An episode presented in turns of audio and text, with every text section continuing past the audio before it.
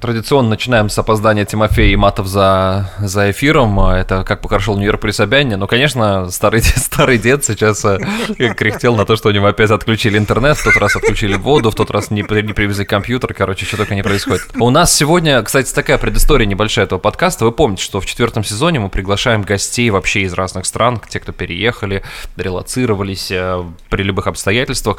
И как-то в моменте мы сидим с Тимофеем такие, а кого дальше ставить в план, а кого дальше ставить в план? И я тут понимаю, что два моих лучших друга живут на Кипре, и они подходят по всем базовым критериям под то, что мы делаем в этом сезоне. И я такой, погоди, погоди, а почему я не начал с самого очевидного? И э, да, Тим, кстати, ты можешь отключаться, мы продолжим это так и так все равно. А, ну хорошо, вот. спасибо. А, сегодня у нас э, два человека, мои э, земели.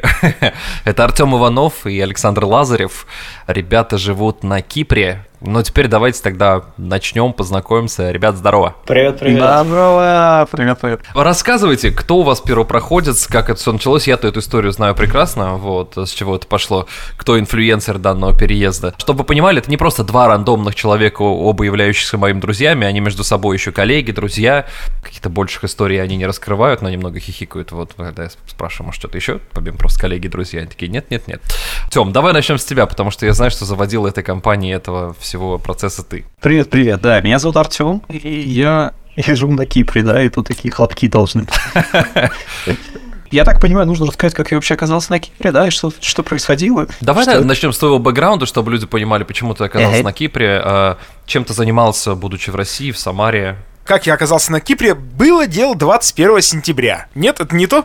А, нет. Нет, это... Чуть, это пораньше. Да, выходящий случай из этой даты. Давайте. А, ну, я сам из Самары, да, как я уже сказал, вы с небеземелье, какое отвратительное слово. Я в IT работаю как типичный айтишник, пишу код, делаю приложение для iOS, вот, и вот все с этим сопутствующее. Говорит и... богато. И как так получилось, что я уже давненько работал на зарубежной компании, еще до начала февраля 2022 года. И так получилось, что перед тем, как случилась война, мы с женой поехали в Мексику, подумали, что было бы классно провести отпуск где-нибудь подальше. И это было одним из таких очень важных решений. Вот, в общем, свалили в Мексику, началась война, мы долго думали, что делать дальше, застряли в Мексике, я пытался открыть счета в банках, безуспешно, четыре банка сказали мне, что у меня неправильный цвет паспорта. После этого мы вернулись в Россию, подготовили документы, и я уехал на Кипр. Цвет паспорта черный просто был. Извините, это чисто американское. И я оказался так на Кипре. После этого, так как мне было очень грустно и одиноко, я говорил Саше, что Саша, тут просто фантастично. А сам на самом деле плакал по вечерам. Вот, говорил, тут так классно, тут столько всего прекрасного. И Саша повелся и тоже приехал. Вот он так Теперь так они вдвоем э, бьют палкой по морю, когда грустят. Сань, как это было с твоей стороны? У тебя просто эпичнее, извини. У тебя намного эпичнее моменты переезда, я помню. И некоторые из них э, заставили седые волосы появиться не только на тебе, но и на мне. Так, попытаюсь снова угадать. Белорусская граница. Лес. Опять мимо. Знаменитая самарская граница. Но у меня получилось так, что в то время, когда Тёма уехал в Мексику, я поехал на Шри-Ланку и там наблюдал за событиями издалека. Угу. В определенный момент э, я вернулся в Россию и поехал по Золотому кольцу э, иммиграции. Я побывал в Армении, Грузии, Казахстане, вот это вот все, вся вот эта классика. Немножечко заглянул еще, очень сильно поверил в себя, заглянул в Швейцарию, заглянул в Грецию. Вот, а потом я таки добрался до Кипра, понял, что вот она, это страна, которая так много и так вкусно рассказывал Артем, а, влюбился в эту страну и решил, что именно здесь я хотел бы ну, провести какое-то обозримое будущее. И, в общем-то, да, я начал к этому переезду готовиться, уехал обратно в Россию, чтобы подготовиться к этому, собственно, переезду, надо было закончить кое-какие дела, и там вывести вещи из квартиры, продать какие-то вещи не из квартиры, и Забрать их планом было вернуться. Забрать грелку, естественно, я не знаю, какой грелке ты говоришь, но я тебе поддержу. Ну, и в планах еще было, кстати, да, заскочить э, в Польшу, чтобы получить получить визу в Штаты по групповому кейсу, в котором, кстати, должен был участвовать и Артем, и его жена, и еще несколько человек. Но что-то пошло не так. В итоге рейс э, Самара-Стамбул, по сути, у меня был куплен только один билет, э, Самара-Стамбул, я подумал, что ну, где-то в Стамбуле я, наверное, и разберусь, как говорить, дальше. Так оно и было. В Стамбуле я купил себе билеты из Стамбула на Кипр, и вот я уже чуть больше полугода, наверное, как нахожусь здесь. Так, ладно, черт с ним, с Кипром, что там в Швейцарии? Расскажи про нее. В Италии вообще все, конечно, здорово, но я хочу когда-нибудь научиться жить так же красиво, как швейцарские ребята, ну или как минимум зарабатывать столько, сколько они. Вот, пока что я понял, что ни морально, ни финансово я к этому не готов, а вот Кипр пока самое то. Просто я... Сильно дорого, да, Швейцария? Самая простая паста, в смысле макарошки с томатной пастой, ну, где-то 50 евро. Угу. Ну, вот в этот момент я такой, о, супермаркет, отличное решение. Ой, прям заболел где-то ниже пояса, прям 50 евро. Хотя, знаешь, я иногда ворчу на свои-то цены здесь, а тут вот так вот Ладно, получается. Буду, буду любоваться видами Швейцарии пока что в своем инстаграме, в общем, как я это и делаю уже несколько лет. Подписан на разные паблики, где водопады, вот это вот э, луга, ну и макарон, макароны по 50 евро. Так, ну Да, что, что, что, что, произошло дальше? Я помню, Саш, что был момент, когда ты оказался, ну, на некой такой грани, а, будучи еще в Самаре. Можем же мы об этом поговорить в том плане, что это был как раз-таки, по-моему, сентябрь. В том плане, что объявили мобилизацию, ты оказался, и ты был в этот момент в а, Самаре еще. Прям вот в этом. Да-да-да, все верно. Так оно и было. Мобилизацию объявили. В планах э, у меня уже был намечен отъезд. Но так получилось, что удалось уехать чуть пораньше. Мгм. Как я и говорил, прямым рейсом до Стамбула. Это очень круто. Я помню, что мы все ждали того момента, когда Саша пройдет таможню, вот, и он написал, что он в зале ожидания, и мы прям такие выдохнули немного, а потом он написал, что он в э, Стамбуле, мы такие, все, отлично, да, по mission completed, как говорится. Как Кипр? Рассказывайте вообще, нам интересно именно сама страна, давайте начнем какие-то плюсы того, что там, что там больше всего нравится, и э, обязательно вспомним и минусы, потому что мы тут стараемся как-то э, хоть маломальски объективно со стороны жителей этих стран объяснить вообще, в какую страну стоит переезжать, в какую нет. Тем. Начну тогда с того, что интро про Кипр у меня было просто отвратительное. Так как меня перевозил компания, у меня был прям такой easy level, мне особо ничего не надо было делать, меня перевозили, оплачивали билеты, давали жилье на первое время, и я оставил выбор, в какую страну поехать. Мне сказали, ну смотри, есть Польша, есть Литва и есть Кипр. Я такой, о, Кипр звучит прикольно. Такой, Кипр не советую. Я такой, почему?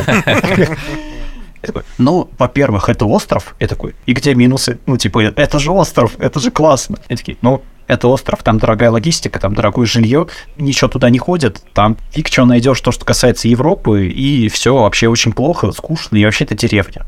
Ну, ладно. Я такой, ну тогда попробуем в Польшу. Я подал документы в Польшу, и в день, когда я их подал, э, чтобы получить визу, Польша такая, нет, мы больше не выдаем визы тем, у кого неправильный паспорт. Тогда Кипр.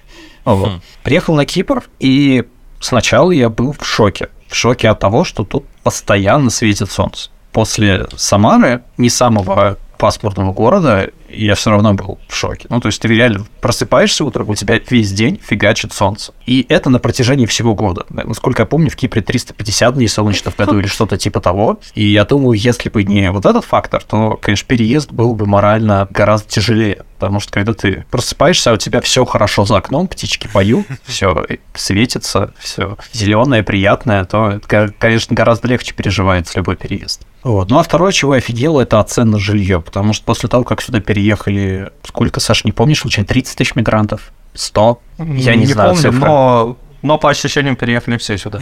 Саша ответственный за подсчет людей на границе, да?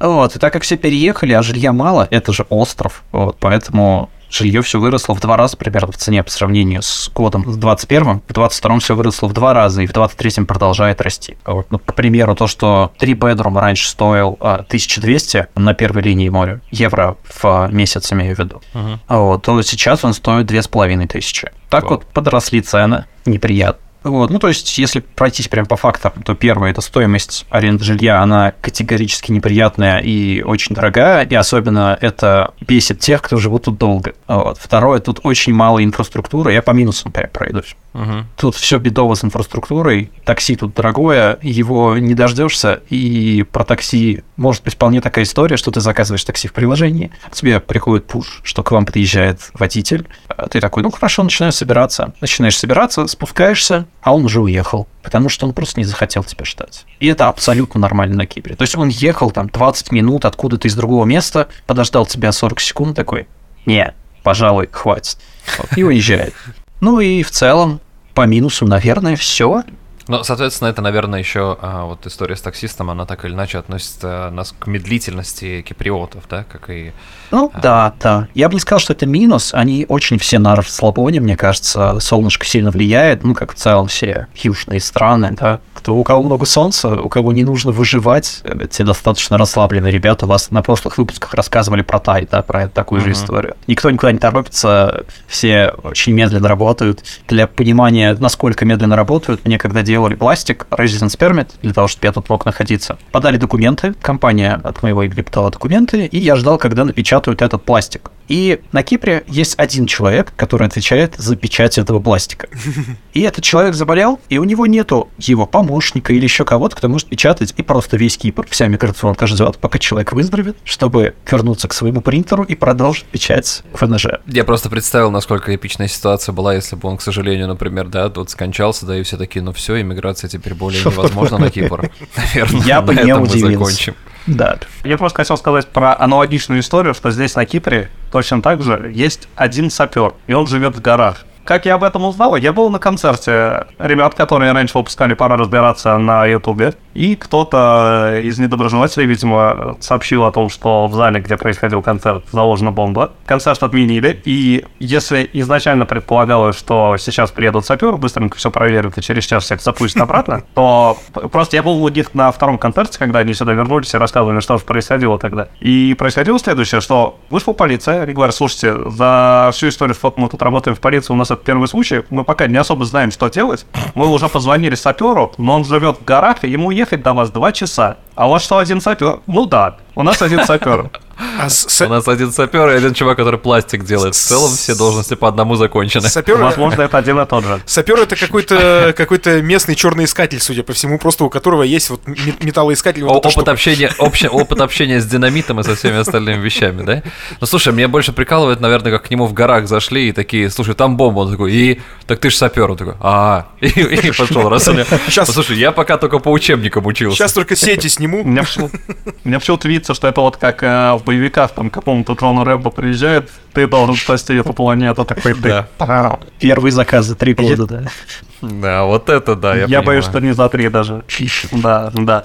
Ну и с таксистами, кстати, да, тоже была прекрасная история. А, вот Артем сказал, что его таксист не дождался. А я вызвал а, такси через приложение, ко мне приехал таксист. Я сел к нему в машину, он меня спросил, а какая сумма у тебя стоит в приложении? Я говорю, 15 евро, а ехать 10 минут. Он говорит, ну, нет, я тебя не повезу, выходи. И он не был даже готов обсуждать сумму. Он такой, ну, ты выходи. Я вот приехал к тебе, я 20 минут ехал за тобой. Мы с тобой пообщались секунд 5, и я принял решение, что я поеду обратно пустой, без денег, но поеду. В общем, какой-то такой вайб, да, у таксистов сумасшествие какое-то, поэтому народно-киприотская солдатская мудрость. Если ваша девушка киприотский таксист, она вас не дождется. Вот, поэтому знаете. А, слушайте, ну давайте тогда в двух словах, кто они такие киприоты? Вот э, именно по ментальности, по менталитету, насколько с ними просто общаться. Ладно, окей, таксистов мы не берем в данной ситуации как пример. А, да, мы с этой расой не воюем, да, да. но и как бы и не очень рады. То есть мы нейтральны к этой расе. Как оно с киприотами в целом? На самом деле отлично. Они очень дружелюбные, видимо, потому что солнышко все-таки сказывается. Они очень расслабленные, никто никуда не торопится, и они при этом социально активные. Я когда сюда приехал, я попал на их митинги, они бастовали против того, что они очень много работают, а чтобы вы понимали, как они работают, к примеру, среда — это выходной. Пятница мы работаем до часа. В принципе, и в четверг работать тоже не обязательно. И они вот как-то иногда собираются такие, слишком много работы. Это как в старом анекдоте, а что, мы в среду еще и работать будем, что ли? Да, да, да, да. То есть они не любят работать, они все на расслабоне. Ты можешь прийти в какой-нибудь магазинчик, который держит человека, и он же так, как и продавец, и владелец, и он просто берет и я устал, и закрывает магазин, уходит домой. И это нормально. Вот. И примерно так работает половина таверн, если мы выезжаем за пределы больших городов. То есть если у хозяина есть настроение сегодня, сегодня кого-то принять, тут двери будут открыты. Так может быть, киприоты просто познали суть жизни? Возможно, нам есть чему у них поучиться, да. Да. Ага. Старый, ты уснул и... там, что ли? Нет, я просто про Тимофея. Нет, я, я думал, что он Просто Саша, Саша, Саша подает какие-то знаки, я думал, он что-то хочет сказать, поэтому я замолчал. Нет, с, да, самое интересное, что когда я говорю, старый, ты что, уснул, откликнулись двое Да, ребят, я хотел добавить по поводу того, как работает здесь общественные места. То, что Артем говорит, что если у хозяина таверны нет желания работать, он уйдет, это да. Но это распространяется и на международные бренды. То есть торговый центр работает, допустим, до 9 вечера, не помню, или до 8 он работает. Но если сегодня воскресенье, и ты даже, например, какая-нибудь Зара, но очень не хочется, но устал, но объективно, в воскресенье 5 вечера можно уже опустить вот эти ставни, которые туда пускают, ну и, в принципе, все. На этом рабочий день закончен. Ставня опущена, можно выйти, ходить домой. Как это похоже на Черногорию? По поводу магазинов тоже есть что дополнить. У меня, когда приезжал сюда друг, он увидел кроссовки, которые очень ему понравились в магазине, и он попросил, а можете, пожалуйста, принести другой размер? И ему сказали, ой, знаете, у нас сегодня было поступление, у нас пришло 20 новых коробок, и мы их еще не разобрали. Ну, то, чтобы вы понимали, 20 коробок это не огромных коробок, это вот 20 пар. И такие, мы их еще не разобрали. Придите, пожалуйста, через 4 часа. Он такой, ну, просто принесите мой размер. Хотите, я с вами на склад скажу? Найду. Они такие, ну, нет, давайте-ка это лучше завтра приходите. И, и они не стали ему искать кроссовки. Они, и он пришел на следующий день, такие, ну ладно. То есть вот настолько это работает. Вызываю сапера, он у нас разбирает коробки. Слушайте, насколько, во-первых, э, чтобы и мы, и наши слушатели понимали, насколько вы столкнулись все-таки плотно с оформлением документов, да, по проживанию на Кипре, а насколько долго, если вдруг вы знаете, можно прожить без этих документов э, в принципе там, и тебя не выкинут как бутылку в, в, море, да, э, с запиской в одном месте. И, в принципе, на, насколько сложное оформление документов как такового вообще в целом? По документам, на самом деле, я проходил самый простой путь, какой только возможен, потому что за меня все делала компания. Я приехал, мне сказали, дай нам свой загран, дай нам свой диплом. Я такой, нате. А вот они такие, ну хорошо, иди. Потом сказали, приезжай вот сюда, нужно пройти медосмотр. Я приехал, Потом сказали, приезжай вот сюда, тут нужно сфоткаться. Я приехал. И все, я ждал полгода, пока выздоровеет человек, который печатает пластик. После этого я получил пластик. На медосмотре ты не мог с ним оказаться в одной очереди случайно? Вдруг это была судьба? И она где-то рядом. Возможно.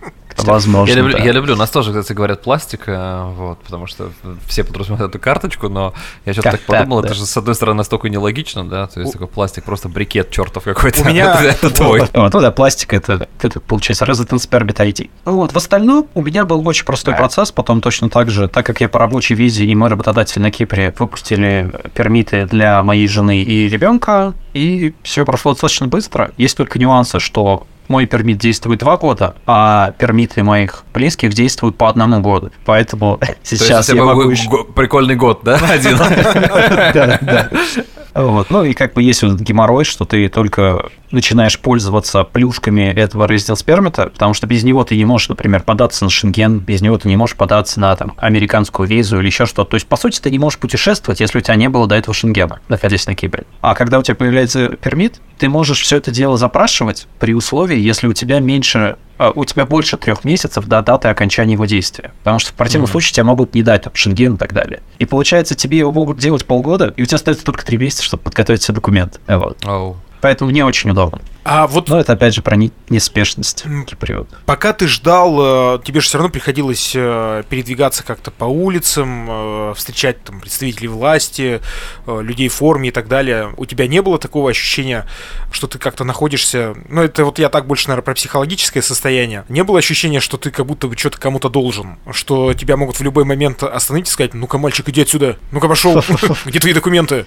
А, нет, такого не было, потому что как только ты подаешь первые документы на визу и на пребывание, то тебе сразу выдают твой идентификатор. Это на желтом листочке, его называют Yellow Slip, тебе выдают желтую бумажку, там написан твой номер, и, в принципе, ты уже легально находишься на Кипре, пока они все печатают, готовят, то есть ты уже можешь полноценно находиться на Кипре, часть определенные ограничения, ты не можешь пользоваться медстраховкой или чем-то подобным, но ты уже абсолютно легально. И по поводу людей в форме, я ни разу не встречал никаких представителей закона, которые бы на улице кого-то останавливали. То есть я видел, ходят полицейские по набережной, катаются на велосипедах, ну не в смысле, что катаются, развлекаются, да, а то, что что-то патрулируют, но я не видел, чтобы кого-то останавливали. Я тут езжу на машине больше года, меня ни разу не останавливала полиция. Они как-то очень незаметно находятся на периферии, и нет такого ощущения, как в России, что, опа, я вижу полицию, быть беде.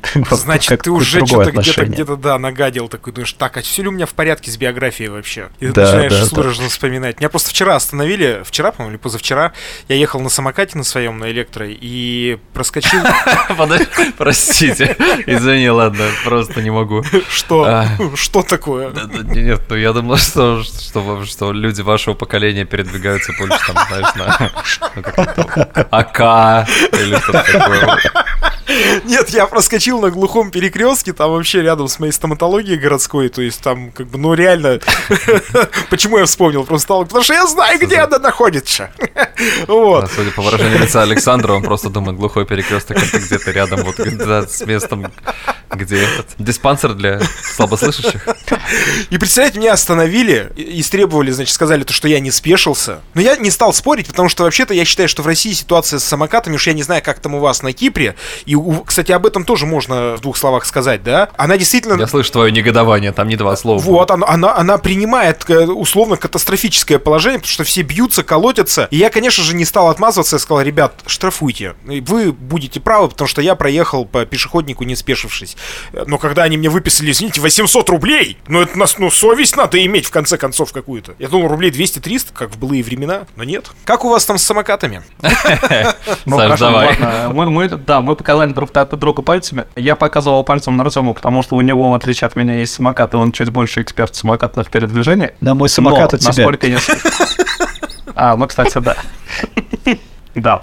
Насколько я знаю, штраф за передвижение на самокате без шлема составляет 200 евро. И перемещаться можно только по велодорожкам. Запретили ездить по дорогам общего пользования, запретили ездить по тротуарам. То есть, по сути, можно ездить вдоль набережной на самокатах. Но я вижу поднятую руку, возможно, Да, с но у нас только одна велодорожка на весь Лимассол. И она идет вдоль набережной там, на 2 километра. В принципе, вы можете купить электросамокат, И туда-сюда. одеть шлем и туда-сюда ездить. Вот. То есть, получается, ты его кидаешь в машину, да, доезжаешь до туда, разгружаешь, надеваешь шлем и вперед. Да, называется развитая инфраструктура по-другому. А, вот о чем ты говорил. О, любимая рубрика пропагандистов, Эльвир, началась. То есть у них тоже проблемы с э, велодорожками, с этой частью инфраструктуры в том числе. Потому что вот у нас, э, ну, конечно, мы не можем даже да, рассуждать о том, чтобы ждать в ближайшее время, в обозримом будущем какого-то большого рывка в этом смысле. Э, Некоторые в нашем лично городе, например, да, в Екатеринбурге, некоторые организации, есть такая одна, я не буду ее называть, они э, взяли на себя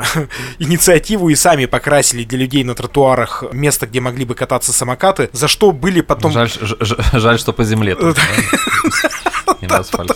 За что были потом горожанами прокляты буквально вот за две недели за эти. Вот так что любая инициатива, как говорится, что делает там с инициатором? Мне кажется, Тимофей, вам в Екатеринбурге нужен, ну, например, еще один храм, чтобы не проклинали так часто людей. Ну, просто в каком-нибудь сквере От- поставьте в отмолить. чтобы, да, была возможность грехи. В двух словах, если уж, то есть, э, вот это, это касается вообще всего Кипра или только того места, где вы проживаете, в плане вот отсутствия развитости инфраструктуры? На самом деле Кипр очень маленький. Если мы говорим про Кипр, мы говорим, скорее всего, про несколько городов. То есть Лимассол — это где в основном живут все айтишники. Есть Пафос — это курортная деревня. Есть Ларнака — это, ну, примерно как Пафос, тоже очень небольшой городок. И есть Никосия — это столица. Вот столица находится в горах и далеко от моря, и она похожа на город. Там есть какая-то инфраструктура, там есть дороги, развязки, велодорожки, парки, скверы и так далее.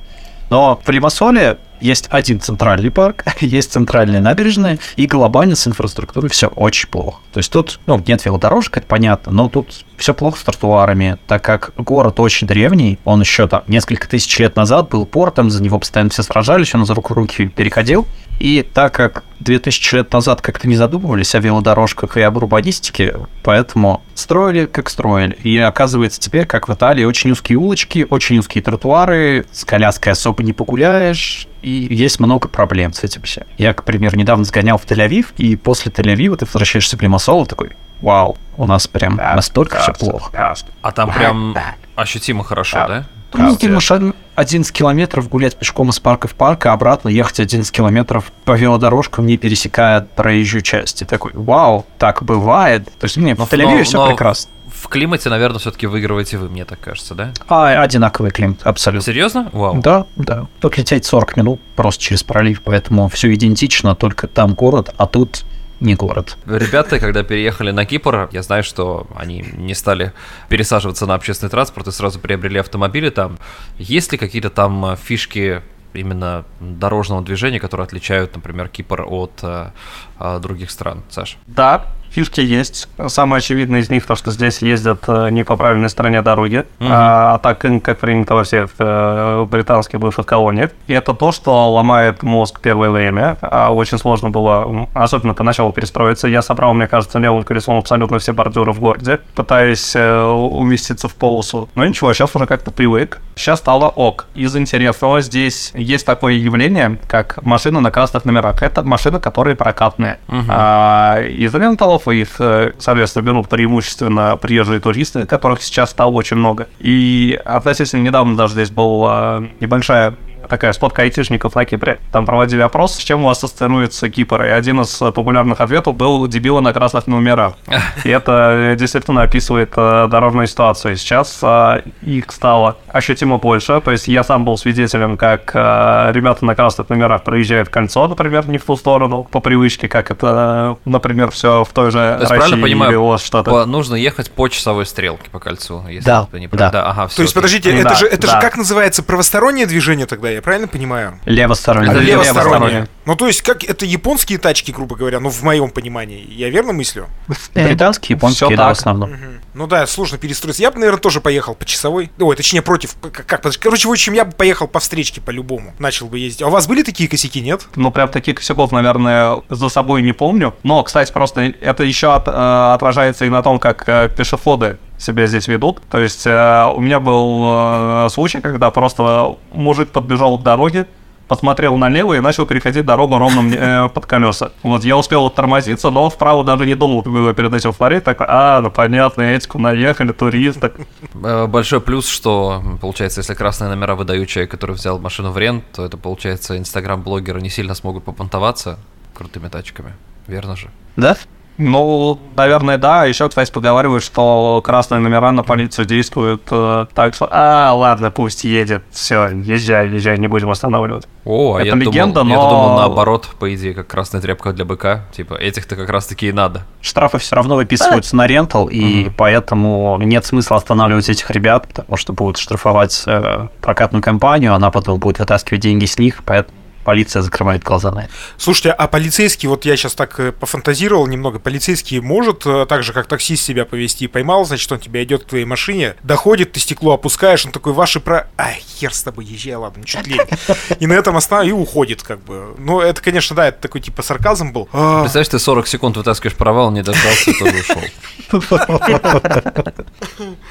И так во всем, на самом деле. Не дай бог ты с киприотской девушкой в отель заселился, да, 40 секунд в душе, она уже не там. Она уже не та. Да, она уже не та. Но полиция, на самом деле, здесь э, действительно, мне кажется, лояльнее. А еще, кстати, из интересного на Кипре, здесь разрешено употребление алкоголя за рулем. Ну, не то чтобы оно прям, пожалуйста, пейте, но а, здесь довольно высокий уровень допустимого промиля. И в связи с этим, опять же, здесь можно встретить ситуацию, что у меня знакомый вышел из таверны, выпил два пива, отъезжает от таверны, его останавливают через 50 метров, его после этой таверны э, предлагают э, дунуть в трубочку. Он дует, такие, ну, понятно, э, сколько пили? Два пива, ну, езжай, все. Не видим проблем, не видим причин себя останавливать. Еще одно И знакомая время. остановили. И прикинь, они такие дают деньги, а ты нам не мог купить, нам просто 18 нет. Еще девушка знакомая э, рассказывала, которая приехала на Кипр, а относительно недавно ее тормозят полицейские вечером и спрашивают, употребляли сегодня? Она такая, нет. И ей полицейские, а почему? В Пятницу вечером, ничего. На самом деле, я на себе заметил, что вот эта вот разрешенная повышенная доза, она тебя стимулирует, наоборот, пить меньше, как бы это абстрактно ну, странно не звучало. Ну, к примеру, гонял к Саше в гости, и у нас там барбекю, и я понимаю, что я сейчас могу поехать на машине, ну, тогда выпью там пару бутылок пива. Либо я, во-первых, могу поехать на такси, но всегда есть риск, что таксист меня просто не дождется. Вот. И, ну, и тогда я смогу пить сколько я хочу. Вот. И в этом случае я выбираю всегда машину, приезжаю, выпиваю там одну-две бутылки, и возвращаюсь домой. А если бы я ехал на такси, я пил больше. И получается, вот, что каждый раз перед выбором стоишь. Либо кипрские таксисты, либо ограниченное количество это алкоголя. уни- уникальная такая штука, на самом деле. У нас же в Техасе тоже достаточно высокая разрешенная доля промилле в, э, именно во время вождения. И я понимаю, что это не вызывает катастрофически большой рост ДТП. То есть их почти нет. То есть на фоне с тем, что а, было в России даже в трезвом-то состоянии, например, да? Я не знаю, может быть, это от культуры вождения. У меня до сих пор нет ответа по той причине, что школы у нас а, учат гораздо лучше водить, чем, а, например, тут же в, в Америке. В Америке, например, когда я получал право во Флориде, был такой момент, что на сдачу экзамена по вождению ты должен приехать на своем автомобиле. Но не кажется ли вам это уже моментом, который должен напрячь? И в, в этом случае я думаю, а откуда же взялось вот это вот спокойное, нормальное вождение? Слушайте, пока, пока ответа нет. Как, как это похоже, получается, когда я поехал на своем автомобиле после того, как у меня права отобрали по истечении срока, в общем, наказания, я поехал точно так же на своем автомобиле в соседний город Качканар. Это так по-флоридски было. Я еще такой приехал, я говорю, не-не, ребят, я на автобусе, я на автобусе за правами приехал к вам. Я, я представляю какой-то голливудский фильм такой «Качканар», штат Флорида». Качканар, штат Флорида. А, да, 1900... э, Я, знаете, что подумал? Промилле. Меня, кстати, слава богу, не за алкашку лишали. Я никогда за руль пьяный не сажусь, и даже выпивший, и даже с похмелья стараюсь этого не делать. Я просто подумал о ты том... просто не можешь распознать свою тачку в толпе, в этом проблема, так поехал. Вот я, кстати говоря, о ментальности, я хотел сказать, патриотов, киприотов. Мне кажется, услуга трезвый водитель провалилась бы там просто с треском. Она вообще существует или нет? И он тоже не дожидается тебя. Вот, да, либо, ли- либо, открывает, откупоривает бутылочку вина и прямо за рулем так хлоп и потихонечку, потихонечку.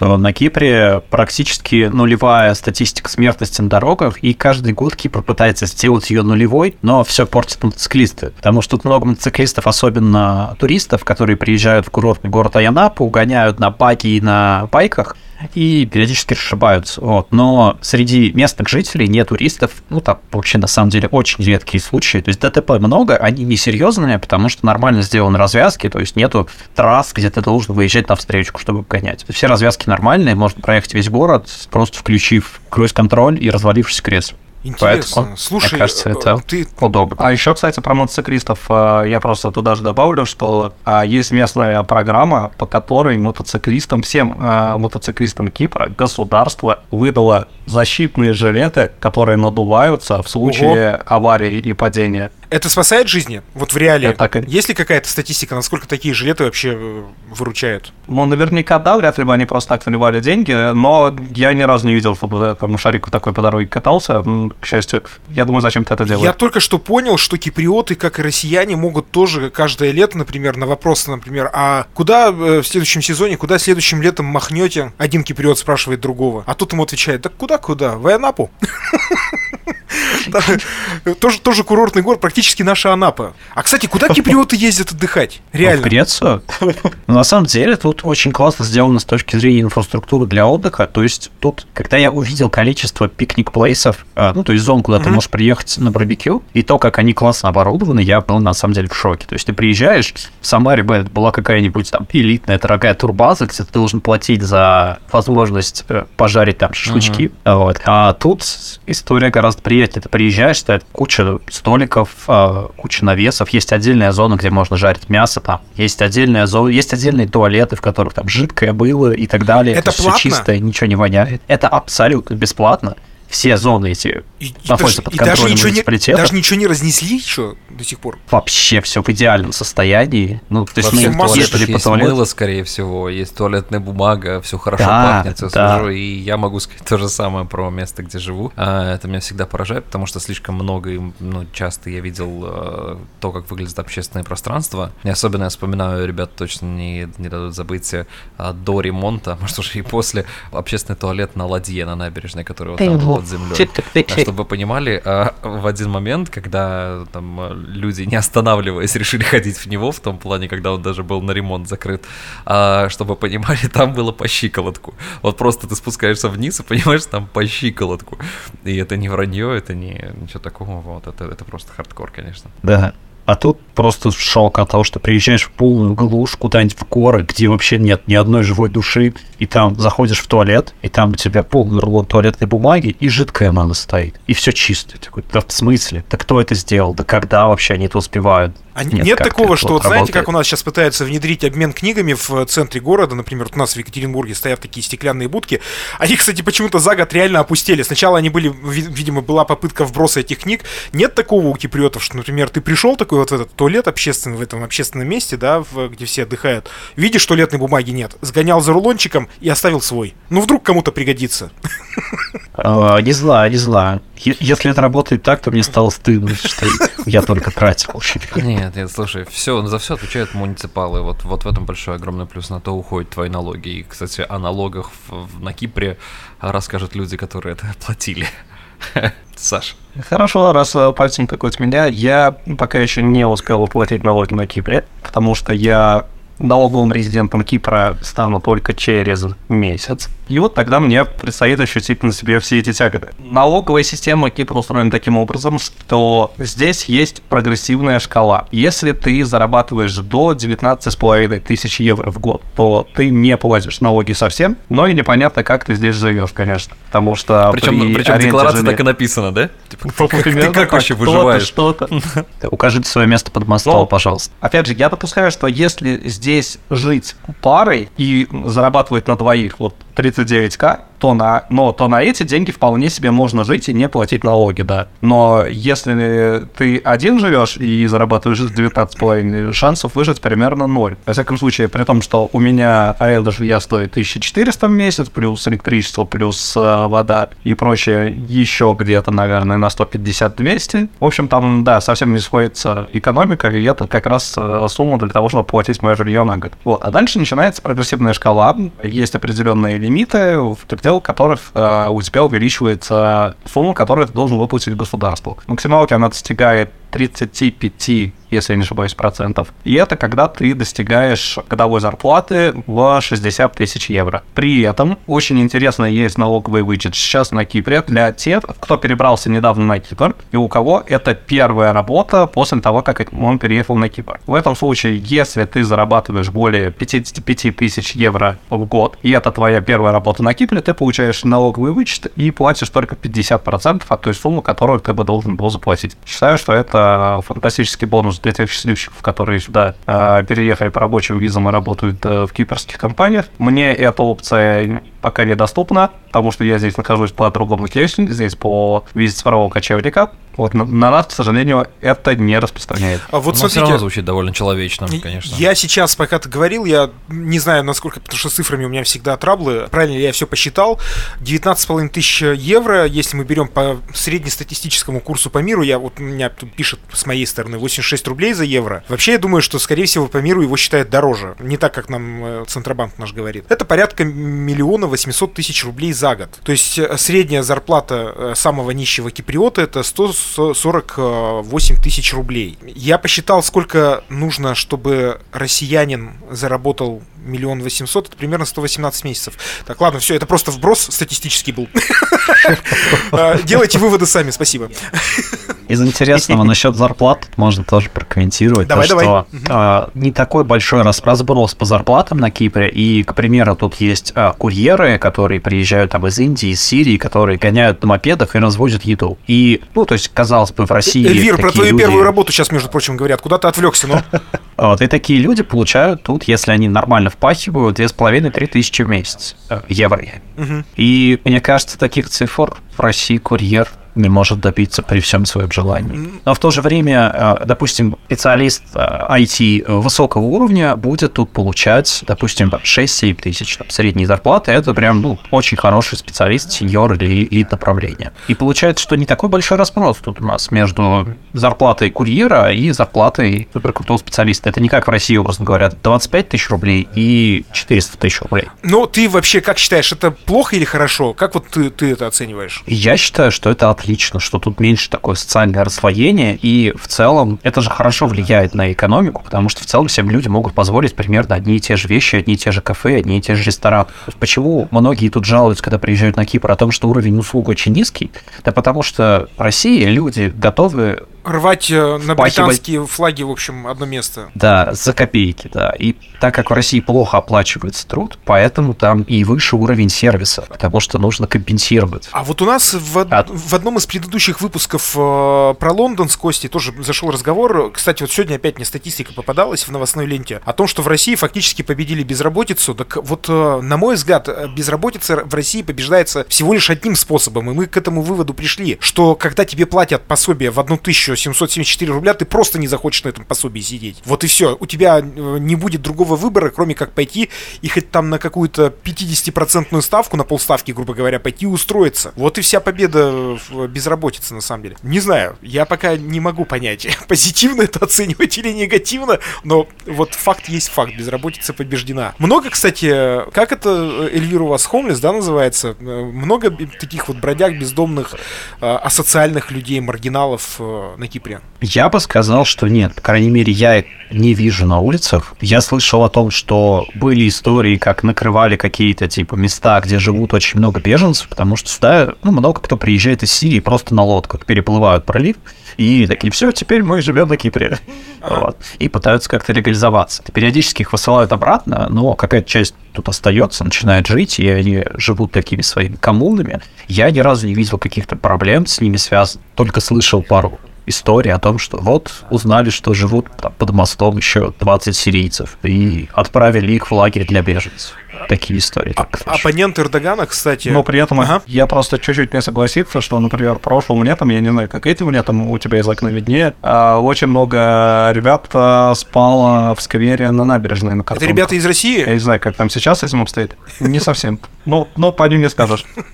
А, да, да, ты прав, кстати. В этом году я пока их сейчас не видел. Может быть, сейчас начнется опять туристический сезон, и опять они появятся. Какой-то нерест. Да. Нерест, в общем, случается периодически. Оппонент Эрдогана, кстати, заявил то, что если вдруг он победит на выборах э, в Турции, то он избавится от всех мигрантов э, незаконных. Представляете? Какой волевой шаг. А россиян много нет на Кипре? Ну, если, а если, выиграет, если выиграет Эрдоган, то оппонент будет временно доступен. Эрдоган избавится от него, да. Россиян много сейчас на Кипре? А, да, тут исторически очень много русскоговорящих людей, в Лимассоль в первую очередь, потому что сюда давным-давно начали перебираться российские IT-компании, и тут, на самом деле, IT-рынок, он представлен в основном несколькими сегментами. Первое — это финтех крипта и там Форекс и около того. Второе — это adult, то есть это всякие там порнушные сайты, вебкам-платформы и так далее. И третье а что ж третье? Да давай на втором остановимся, Тимофей, мне кажется, просто молчит. Все, я, человек. меня вполне устраивает А, этот тре- ответ. А третье это ставки и гэмблинг, да, то есть э, ра- разные казино и так далее. То есть то, что не шибко легально в России, сюда перебиралось по историческим причинам и открывали офисы для сотрудников, перевозили их сюда. А вот как-то так получилось, что тут из-за этого появилось много русскоговорящих людей. То есть компании То есть- из Украины, Беларуси и России. Три кита. Трейдинг, гэмблинг и порно, да? Да, три кита, Кипр. Кипр. Да-да-да. Мне кажется, это можно прям вешать вообще в слоган. Мне... А, а это, это- это в связи с какими-то... Это, это в гимне. А я помню, я думаю, что же они поют-то, когда выигрывают медали. А, ну они же не выигрывают медали, поэтому я не знаю, что они поют. А, скажи, пожалуйста, Тем, а это связано именно с какими-то законодательными послаблениями? Почему именно эти корпорации в таких вот а, а, нишах на Кипре осели? То есть почему Ну, в России казино делать нельзя, в России всякие вебкам-платформы тоже делать нельзя. Ой, Я да не знаю ладно, насчет... ой, да ладно. Не, но, но это государственная монополия. О, вебкам как бы не что есть, зарегистрирован. есть же. Госдума, да. Как это? Дума ТВ? Вебкам 63-го созыва, ты правильно? Меня точно посадят. Вот выяснили в ответишь. Э, Слушай, ну пока ты опоздал, я с ребятами поговорил, если что, мы продолжим дело нашего подкаста. Тим. Скажите мне, как человеку, который не сведущ в геополитике островной, э, ну реально, вот давайте я побуду дураком, а, впрочем, как и всегда, а, киприоты равно или не равно греки? Но они говорят на греческом. Но говорят, что они не греки. Но говорят это на греческом. Евреи, что ли? И на самом деле очень много киприотов, которые из Греции, много греков, которые из Кипра, то есть они перемешаны в этом плане. И это стандартная история. Допустим, мой лендлорд, у кого я снимаю квартиру, он сам родился на Кипре, Почему, но подожди, живет почему ты его лендлорд называешь? Милорд надо называть. Есть в параллель. парке черный пруд. Это, это подельник Волан-де-Морта, Лэндлорд. Да, Порой, порой я так думаю, когда раз в месяц перечисляю его деньги. У них нет... Не, слушай, и он, и он заходит в тебе квартиру, смотрит на тебя и смотрит на кризис вообще в IT-индустрии. Он такой, о, мальчик, который выжил, и уходит дальше. в черном плаще. У них э, в целом, ну то есть они мирно сосуществуют, нету, ну это какая-то перемешанная история, потому что для меня это реально закрытый мир. Я думаю, что я не один такой, кто не сильно в этом понимает. Э, Нет там какого-то противостояния и так далее. А тут есть противостояние между... Вообще Кипр, он поделен на две части. Одна часть принадлежит киприотам, а вторая часть принадлежит туркам. И у них идет война с 74 да, года. Вот. И вот между ними есть противостояние. То есть, наверное, самая плохая идея, как можно приехать на Кипр, это приехать в майке I love Турки. Вот. Даже если про индейку. Вот, поэтому да, к грекам они относятся отлично, а вот к туркам не очень, поэтому нет никакого авиасообщения там, из Стамбула, например, нельзя сюда прилететь. И когда Саша перебрался из России в Стамбул, да, был не самый простой путь до Кипра. А, да, кстати, почему такой выбор? Ну, потому что точка хаб а, самый большой и самый легкий для, наверное, того, чтобы из России вылететь. Вот, это именно Стамбул, и оттуда можно найти рейсы в любые страны мира. Вот, поэтому, ну, для меня как-то настолько, типа, очевидно, как и Дубай, скорее всего. Еще одна такая пересадная точка для, для того, чтобы вылететь из России. А как же Ереван? Вот это теперь главный хаб. Мекка. Ереван это Мекка туристическая, да. Вах-вахавия. Есть ли что-то, что, ну вот, о чем вы можете сказать, что это, это Кипр? Музыка, может быть, культура, еда, гирос. Это единственное, что. Мезе. Мезе, эклектика. В общем, да, Кипр это еда, Кипр это много еды, Кипр это капец как много еды. Местная еда здесь подается в тавернах, и когда ты приходишь в таверну, тут есть такое национальное местное блюдо, называется мезе. Оно подается, оно готовится минимум на две персоны, но вот этим количеством еды накормить можно примерно человек 5, Соседний стол и еще. все останутся довольны. А что это такое? Ну, да, да. Ну, вообще, смотрите, национальная кухня Кипра – это мясо во всех его проявлениях, это сувлаки, или, говоря по-русски, шашлык, а, точнее, сувла, шашлык, сувлаки, шашлычок. А, и здесь, кстати, есть аналог российской масленицы. Здесь это называется дымный четверг. И это день, когда просто на всем Кипре, естественно, это кальян. Я выходной, так и думал. а, естественно, это выходной, естественно, все достают свои мангалы и начинают жарить А мясо. И при этом даже есть э, спутниковые снимки Кипра в обычный день и в дымный четверг. И они очень сильно отличаются, потому что в дымный четверг Кипра не видно, все в дыму. Подожди, все то, что Вау, вот все то, что в России преподносили нам э, в- на центральном телевидении как э, сплошные пожары на Кипре, это просто дымный четверг был, получается, что ли? Не исключено. Апокалипсис из космоса, а внутри кайфарики такие. Ну, Просто прекрасно. Они на Что, самом народ? деле очень классно. Просто в четверг выходят и в один день в году, и прям около офиса ставят мангал. И то есть люди стоят в пиджачках, там, в рубашечках, и другой, одной рукой созваниваются, а другой рукой жарят сувлаки. И это очень забавно. Короче, подытоживая наш сегодняшний разговор, хотелось бы вот прям вот коротенько, прям на, на одно слово ответ. Опыт переезда на Кипр это то, что must have, на ваше мнение, по вашему мнению? По-моему, самый простой способ попробовать, подходит ли тебе релокация, переехать на Кипр, потому что тут большое русскоговорящее комьюнити, и не так сложно интегрироваться в общество. Мне кажется, для старта и для понимания того, насколько это тебе близко, это кайфово. Плюс тут есть солнце, плюс тут есть море. Саш, ты того же мнения? Я не скажу, что это must have. Я, наверное, не буду утверждать, что это лучшая страна для переезда. Но действительно, это страна, в которую довольно-таки просто переехать, в которой просто найти себя, найти людей, с которыми коммуницировать, потому что действительно здесь большое русскоязычное сообщество, и здесь не будет ощущения какой-то брошенности. Офигенный климат, конечно, лютые холодные зимы с плюс 15, а, но, конечно, минус они есть везде. А, ну да, и мы сейчас а, находимся в ожидании ультра жаркого лета. А, я думаю, это будет 42-45 градусов. Вау. Ребят, исходя из того, сколько раз я слышал сегодня слово таверна, в конце нашего выпуска должен был бы... Зап... Ну, потому что мы ставим всегда музыку какую-то, которую мы выбираем, да, которую выбираем. Вы, Тимофей, Выбираю вы. я. Я не да. выбираю ничего. Должен был зазвучать э, Иван Кучин с песней «А в таверне тихо плачет скрипка». Но э, я не буду ее ставить, чтобы пожалеть И, вашу кстати, проводится кастинг на нового соведущего подкаста «Как прошел мир при Собяне», потому что я задолбался слушать это в конце выпусков. Вот, А, я ну народ? Подожди секунду, я поставлю э, специально для вас, кстати, вот я сейчас заглянул, один из тех людей, который прозвучит в э, конце на- нашего выпуска, он, э, его не стало ровно год назад и один день. В прошлом мае, 17 числа его не стало. Я хочу, чтобы наши слушатели догадались, кто эти ребята, которые споют вам из 60-х годов, и я уверен, что даже самые знатоки их творчества никогда не догадаются, услышав эту композицию. Это третья из Иванушек какая-то? Или я просто что-то пропустил? Викторина!